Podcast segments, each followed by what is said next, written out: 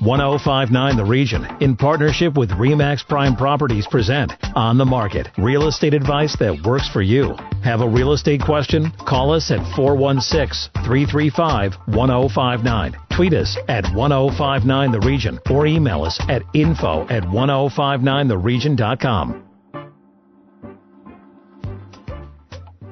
You're listening to 1059 The Region and welcome to On the Market. This is York Region's exclusive radio real estate show. I'm station manager Tina Cortez and my co-host and real estate expert is Asif Khan with Remax Prime Properties. Good morning, Asif. Good morning, Tina. Okay, well here we are, the end of April. Shall we talk sales?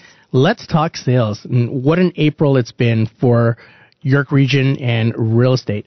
Now, last year we had done 1,196 transactions in York Region for the month of April. We had 5,209 active listings uh, through the month of April. This year we are on pace to hit over 1,500 sales. So that's going to be about a 25% increase in sales, unit sales. And what's contributing to prices kind of getting uh, a little higher now is that our active inventory is down about 10%. So that's gonna, that's why you're starting to see multiple offers. You're starting to see a lot of listings. When you're looking through the MLS, you're starting to see listings holding off offers because there's so much pent up demand and that's coming into play right now. Now, you know, you talked about a possible 25% increase. We have a few days left here in April. Are you surprised by these numbers? I really am for April. I we had anticipated that things would start off in, in a flurry of activity for 2019, and they really have typically by the end of April, beginning of May is when things start to kick in. Things really kicked in at the end of March. And just to put some perspective on this, we were looking at our office numbers for number of listings and appointments booked for the from the end of March to the beginning of April. We're up five times. Wow. So it's absolutely insane in the office right now with the phone ringing for appointments. There's so much happening in the market and this is going to continue because they just announced this week that they would be holding the interest rate. So that's got to play into a lot of, uh, you know, more con- consumer confidence and that's going to continue the flurry of activity that we've seen over the last month. So this isn't typical. Is this usually the time of year rather than, you know, this flurry of activity that you talked about, that it's, you know, just the time that we kind of get gears in motion? Is that what usually happens? Usually we're just amping up right now okay. and the weather is starting to turn. Like we haven't even really had great weather. We've had a lot of rain. We've had colder temperatures but you've still got demand out there. And this is because last year we didn't have a lot happening. It's all pent up demand from last year. Plus you throw in demand for, for normal demand for this time of year. And you, this is what happens.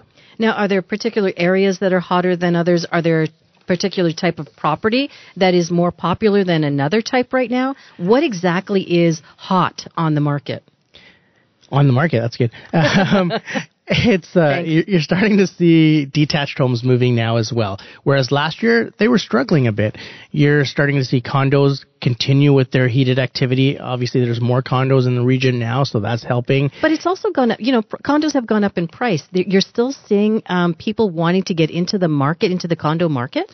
Yeah, and condos have gone up even in the area. If you're looking at averages, you used to be at about 425 $450 a square foot. Now you're at about 550 a square foot in York region, $600 a square foot. So condos continue to appreciate at a great level for investors. And at the same time, you've also got houses coming back into the picture now. So you've got a lot of options for purchasers. So you've said there's a lot of activity happening inside your offices. What exactly are your agents hearing? What exactly is the activity that's going on? There's a lot of sales, there's a lot of listings, there's multiple offers. It's it's a heated market. It's not 2016 again, but it is 2009, 2010, and we're starting to see multiple offers. We're starting to see people come in, even if it's two or three on one property. You're starting to see those people come in now. And how do you manage the multiple offer situation? it's managing expectations and it's you know it's it's basically managing the seller's expectations when you're on the listing side more than the buyer's expectations the buyers are pretty savvy right now the sellers are still wanting to get as high as they can and the balance is we want to get them as high as possible but we also want the deal to close because if they get too high of a price the bank's not going to appraise it and the deal's going to fall apart at the last minute. And then there's a domino effect because they've already bought and those people have already bought. So we have to manage expectations and that's where experience comes in with your realtor. You have to really count on that. Now, you said that the buyers are quite savvy. What do you mean by that? What kind of homework are they doing as they head into these deals? There's so much information available on the internet for buyers. So not only do you now have sold prices, but you've also got everything that's available. You've got them doing homework in terms of what historic prices have been. So the buyers, when they're coming in, when we're meeting buyers for the first time, even from our online lead sources, they're very well prepared in their home search. They've already done their homework and now it's taking all of that information and bridging the gap between information and decision. And that's what you need the realtor for because there's so much information on the internet. You may think you have all the information and you probably do but what do you do with that information? How do you decipher that information and bring it to a decision? That's the bridge that becomes your realtor. Okay, so let's circle back before we wrap up our conversation. We started on sales. How do you want to end our conversation on sales with just a few days left in April and as we head into May? As we head into May, for York Region itself, we're probably going to be up between four and a half and five percent for the entire year, year to date. So that's huge compared to last year. And that's going to be the trend moving forward because we're just beginning our busy season. For us, it feels like we've been in it for a couple of months, but realistically, we're heading into May, and that's the start of the busy season typically. So it's going to get heated. So realtors, they have to fasten their seatbelts. Buyers and sellers, you got to be ready to go. All right, buyers and sellers, buckle up. When we come back, legal advice before your closing date. Stay with us. You're listening to On the Market on 1059 The Region.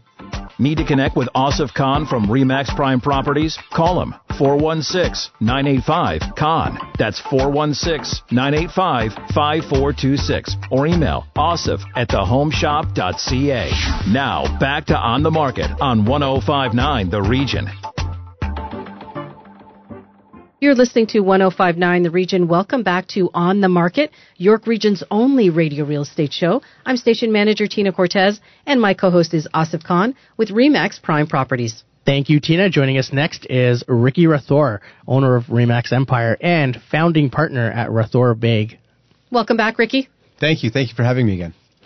Ricky, we've uh, started to get to the point uh, of the year where a lot of properties are now starting to close and we've had some instances where the banks haven't been ready and we've had to ask for extensions. Now, what does that entail from a, a legal perspective? And are clients leaving themselves open for lawsuits when something like this happens? So it's it's not normally the bank not being ready. It's usually a combination of the borrower not putting together the right pieces of the puzzle together, and then it's causing delays. And the key thing to remember here is that when you sign an agreement of purchase and sale, more often than not, the agreement of purchase and sale has a time is of the essence clause in it. And so the parties are mutually agreeing when they enter into that contract that time is really important. And so as a offset of that, if you've got a closing date, for example, for the 31st of May, the contract requires you to close no later than 6 p.m. At 6:01, if you haven't closed, you're in breach of contract. Now, you could be in breach because you're a seller and you haven't been able to provide the property, or the buyer because you haven't been able to provide the property. So it can go either way. But time is really important. Now, when when an extension absolutely has to be done. Is it the realtor doing it on an amendment or is it the lawyers taking over? Where's that line that says, okay, you can no longer do an amendment, you need to go through the lawyers? Is it two weeks before? Is it a month before? Or do the lawyers just work this out at the end? So it really depends. I think most realtors will want to make an effort to have the actual amendments reduced into writing. Okay. Um, as far as we are concerned as attorneys, it can go either way. The main thing is is plugging it so that it benefits your specific client. So if you represent the buyer, you just want an extension. You don't want any conditions attached to that. Whereas if you represent the seller, you might say, "Hey, I want another deposit. I want you to put your money where your, where your mouth is. You want another 30 days? I want another $20,000 deposit." Right? Now, our closing date set for the 31st of May, which means that taxes, maintenance fees, all of those things that we adjust on what we call the statement of adjustments, those are adjusted as of, as of the 31st. That adjustment should stay as of the 31st. So if you want another 30 day extension, I'm not going to pay for any of those adjustments. They remain your responsibility. On top of that, I've got a mortgage payment. I've got other things that I have incurred. And so you can negotiate what the buyer who is in default at that time is going to be responsible for in the event that they want the extension. Now, there's so many new builds happening across the region. These extensions or these delays in closings seem to be happening more often than not. It, it's really circumstantial. So it goes both ways. If you've seen some of the recent case law, you see there's uh, a lot of developments that have gone up in value substantially. And so the builder comes back and says, hey, we're not extending it, but we'll give you the opportunity to repurchase the property at the higher price. Yikes. They don't have to agree to an extension. And that's the key point here. Once you sign that contract, you want to make sure you're able to do what you can to close that transaction. If you can't, you're going to end up in a really funny situation depending on the other side and their strength. And also, when you're representing a seller, I mean, sometimes there's penalties involved. How are these penalties calculated? Is it per diem? Is there a, a, flat penalty that you can charge? Because often sellers have already purchased a property as well, and they're you know on the hook to close on that property on time. So just because the buyer of their property isn't able to close doesn't mean that it's just a straightforward extension. Yeah. So more often than not, when you've got someone who can't close, it creates a domino reaction, just like you said, because you've bought the property, you've sold the property, someone's going to close. So it, it, it sets off a series of different chain of events, which are, are, are going to become highly problematic. And so in a situation like this, the per diem means per day. And so one thing to appreciate is that you can't just call your lawyer and say, I want $20,000 as damages. You can't just make up damages. They have to be substantiated. And so if the damages are reasonable as a result of the breach of contract, you can try to get those damages from the other party. But again, it's all in good faith and good dealings and negotiation. You might want something, the buyer may not be able to provide it to you. And so now you have to step back as a seller and say, and think to yourself, do I want to risk losing the transaction and then end up back on the market and then have to sue this buyer? Or should I take what I can get at this point and make reasonable efforts to make uh, the transaction close? I'll give you one example now. Uh, there was a recent situation where the appraised value on a property came out $80,000 lower. Buyer goes to the builder and says, I need you to reduce the price by 80,000 because that, you know, the bank has come down so conservatively on the appraisal. The builder came back and said, we're not going to do that. But the factual reality was, is if the builder tried to relist that property and sell it, they weren't going to get, they were going to get even less than that. And so in negotiating that with the builder, we were able to negotiate it not 80, but at least halfway. We met halfway because we told the builder that if you went and rejected this reasonable request to mitigate and you went and resold the property and now you lose $200,000, we're not going to allow you to sue us for that kind of a difference because we've already offered to bridge the gap with the 40,000. And so that was a good story where it actually worked out, but it doesn't always work out that way. Yeah, and what about those stories that work in favor of the builder? You know, there are a ton of condos, uh, Asif, you've mentioned this, that are going up across the region, and they're new build condos. Uh, folks have purchased them at a certain price. We've seen the price of the condo go up over the last few years. What if the builder comes back and says, you know what, the price of this condo is now going up? Can they do that? No, they can't do that. Okay. So once the contract is signed, the contract is signed. Okay. Um, so what you've agreed to is that uh, that's that's what the purchase price is going to be. Whether the market goes up or down, it goes both ways. That's the deal you've made, and that's what you've got to to uphold. And, and how does that work when you're uh, trying to get out of a deal and an extension is not possible, or, or you're in a deal and the extension is not possible? Is it best just to sign a mutual release? I mean, we've heard that uh, if you sign a mutual release, the seller of the home is now unable to uh, sue for damages. How does that uh, play out? So it really depends on the language. So if you're using the standard OREA form, that's a full and final release, which means that yes, you've cut your legs out if you want to sue. And so one of the things we always do as attorneys is if we want an extension and the, the buyer agrees to pay another deposit, we also have all of the parties sign off on a irrevocable direction to release the deposits without actually entering into a settlement. Now, what that means in simple English is that you're going to pay me another ten thousand. I've got ten thousand dollars already in trust. That money cannot be released unless there's a court order or a settlement, mutual release. And so, in lieu of, if the parties direct the lawyers and the brokerages, all of the parties, the buyers and sellers say, look, we agree that if we don't close on the next extending uh, extension date, we agree that the broker of records authorized to release this money. Now, that benefits the seller because they don't have to sue now. They get the money up front. Now they can mitigate loss and, and they can take things in tandem. Whereas if you sign the mutual release, now you can't really sue. You've just, you walked away with your deposit, however it's structured, and you're basically agreeing to walk away from the transaction without being able to sue after the fact. So you have to structure it carefully. And, and, Ricky, you guys are now getting into your busy season. Uh, this is when properties are starting to close. So obviously, this is going to be a time where you see a lot more of this. Are you seeing more people ask for extensions this year, or you know, in previous years when the market was not as busy as it is right now? So our lo- we do a lot of transactions. We're a transaction-based law firm because uh, we specifically specialize in real estate transactions, and so that's the nature of our business. And we see we see all sorts of things all the time. And so I can't if I look in comparison to the previous years, it's no different really. It all falls back on the situation and the individual and how prepared they are for the closing. Some people think that they're going to wing it. They've got bad advice from a mortgage agent or a banker or whoever the case may be. And so sometimes I I have to unfortunately involve myself in situations where very vulnerable people have trusted professionals and really gotten burned by that experience. And so, you know, irrespective of what your professional tells you, make sure you've got in writing, make sure you've got your paper trail before you start, you know, waiving and fulfilling your conditions. So that's your piece of advice going forward is that, you know what, have a lawyer involved right out of the gate. Possibly, yeah. Just make sure that, you know, if somebody says your financing is approved, Look at the commitment. Make sure it's signed off. Look at what the conditions are. Most of these commit- commitments have conditions. If you've got a condi- condition for an appraisal, make sure the appraisal is done during that five day condition period. Don't wait till a week before the closing. And a lot of people will get their uh, commitment and then try to shop around, and that usually complicates it right there because now you're opening up a can of worms because it, your next commitment may not come in in time. So, you know, that's another thing that we try to tell our clients is you know, there, if you're looking for a better deal, uh, quite often it's not around because you have to compare products to products. You probably see that a lot in that uh, when people are shopping for different savings or, or different types of mortgages, that's when deals always have to get extended because the banks can't come through in time.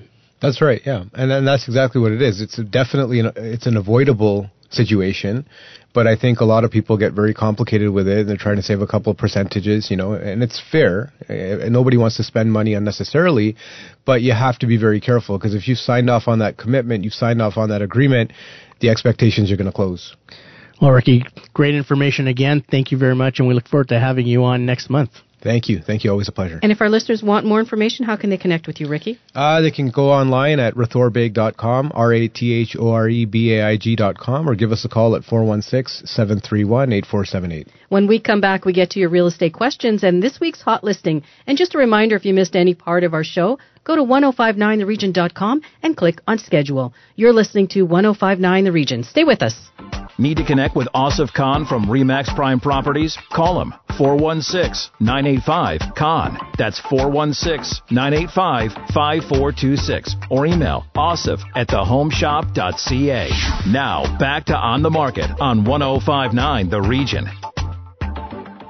Welcome back to On the Market, York Region's exclusive radio real estate show on 1059 The Region. I'm station manager Tina Cortez and my co-host is Asif Khan with Remax Prime Properties. Time now for our listener questions. Our first one comes from Joseph in Maple. He is considering the purchase of a new build condo, but is concerned about finding a reputable builder or developer. How does he do his homework before he provides the deposit checks? Asif? Great question, Joseph. And this is something that we get all the time because there are so many condo developments or, or, new build projects out there. How do you find that reputable developer? I mean, we have the luxury of being able to get to know developers, their track record. We also know what happens from when our client signs the document all the way until they're delivered the keys. So rely on that experience. Talk to a realtor and find out what they're recommending because a lot of realtors will just recommend projects that they're making a lot of money on. What you want is you want someone representing you and saying, hey, that's great, but this might be where you want to be because this is where you're going to make some more money. And the deposit structure is more friendly. Like there's there's a lot of factors that go into buying a new build, and you want to make sure that you're protected because you're tying up your money for two years, three years, four years, sometimes even five years. Make sure you're making that right call and call your realtor, talk to a realtor, talk to people that work in new construction and make sure that you're protected all around. And we just had this conversation with Ricky about, you know what, having having that realtor, having a lawyer, being them, having them on your side through this process, right? Yeah, you need to build a team, and it's not just going out on your own and, and trying to find projects. You need a team of professionals behind you. So, mortgage broker, lawyer, realtor, these are all your allies during your your transaction. So you need to rely on them. You need to find someone that has experience dealing in that certain aspect of your real estate transaction and uh, and go with that. The next question comes from Jenna in Markham. She wants to know if she should spend time on her own visiting open houses before she meets with an agent. She's concerned about wasting time with the part of the home search that she can do on her own. Are there risks in visiting open houses without an agent? Asif, what do you think? Well, Jenna, don't think of it as wasting time because if you take us with you to open houses or to see properties, we're getting to know exactly what you want, what you like, what you don't like. So it's not a waste of time at all. It's more of uh, us getting to know what you want, you being able to point out to your agent what you're looking for, what you don't like in a home so we can avoid those, what you like in a home so we can get you through homes that have those features. So it's not a waste of time at all. It's actually good quality time. And are there risks if she does this on her own? There's not a risk to go and visit open houses. I mean, you want to have your own representation when you're going through because you want to make sure that, again, just like the last question, you want to make sure you're protected and someone's looking out for your best interest. So if you're signing on as a client, they have to give you the comparables. They have to provide you with all the information about that property that may not be on the table. So make sure that uh, you're, you're going in and, and you know that you have a realtor backing you up. And I think that's so important, having someone advocating for you, right? That's exactly what it is, and it's gonna it's gonna save you a lot of grief in in the future. Okay, Asif, if our listeners have any other questions for you, how can they connect? They can give us a call at 416-985-KHAN. That's 416-985-5426. And just before we go, this week's hot listing joining us next is Heather Cooper from Remax Prime Properties. Heather, over to you. Thanks, Tina. This week's hot listing is a detached three bedroom, three bath home in Cornell. This home is almost 2,000 square feet with a mostly finished basement and a separate side entrance. It's been updated throughout with a new trendy gray cabinetry. You've got hardwood flooring throughout and a beautiful master retreat with a separate sitting area. It also features a double garage with an extra parking pad, so you've got parking for three cars. It's got a huge covered front porch overlooking a beautiful park. Sounds fantastic. Uh, also, remind our listeners, where's Cornell? Cornell is the ninth line, Highway 7 area up to about 16th Avenue, over uh, from there as well towards Donald Cousins Parkway. Great little pocket. And what do you think of this property? I had the pleasure of visiting that property uh, this week, and it is a great property. Not only that, there's a park right across the street, and what you don't see these days anymore is kids playing out there in the park. And there were so many kids playing in the park across the street from this house. So I guess they came home from school. They they got outside and they were running around in this park. Even like the backyard is a fair sized backyard, but having that park right in front of you is just it's a great deal. A family fen- friendly neighborhood, then. It sure is. Okay, Heather, one more time the highlights of this home and where our listeners can get more information. Okay, it's a detached three bedroom, three bath home in Cornell. The listing price on this one is $898,000. And for more information, they can contact Susan Taylor at 905 554 5522. Asif, that's our show for this week. Great show, Tina. Thank you. See you in May. And remember, if you need to connect with Asif Khan or if you missed any part of On the Market, go to our website, 1059theregion.com. Thanks for listening. Need to connect with Asif Khan from Remax Prime Properties? Call him 416-985-KHAN. That's 416-985-5426 or email asif at thehomeshop.ca.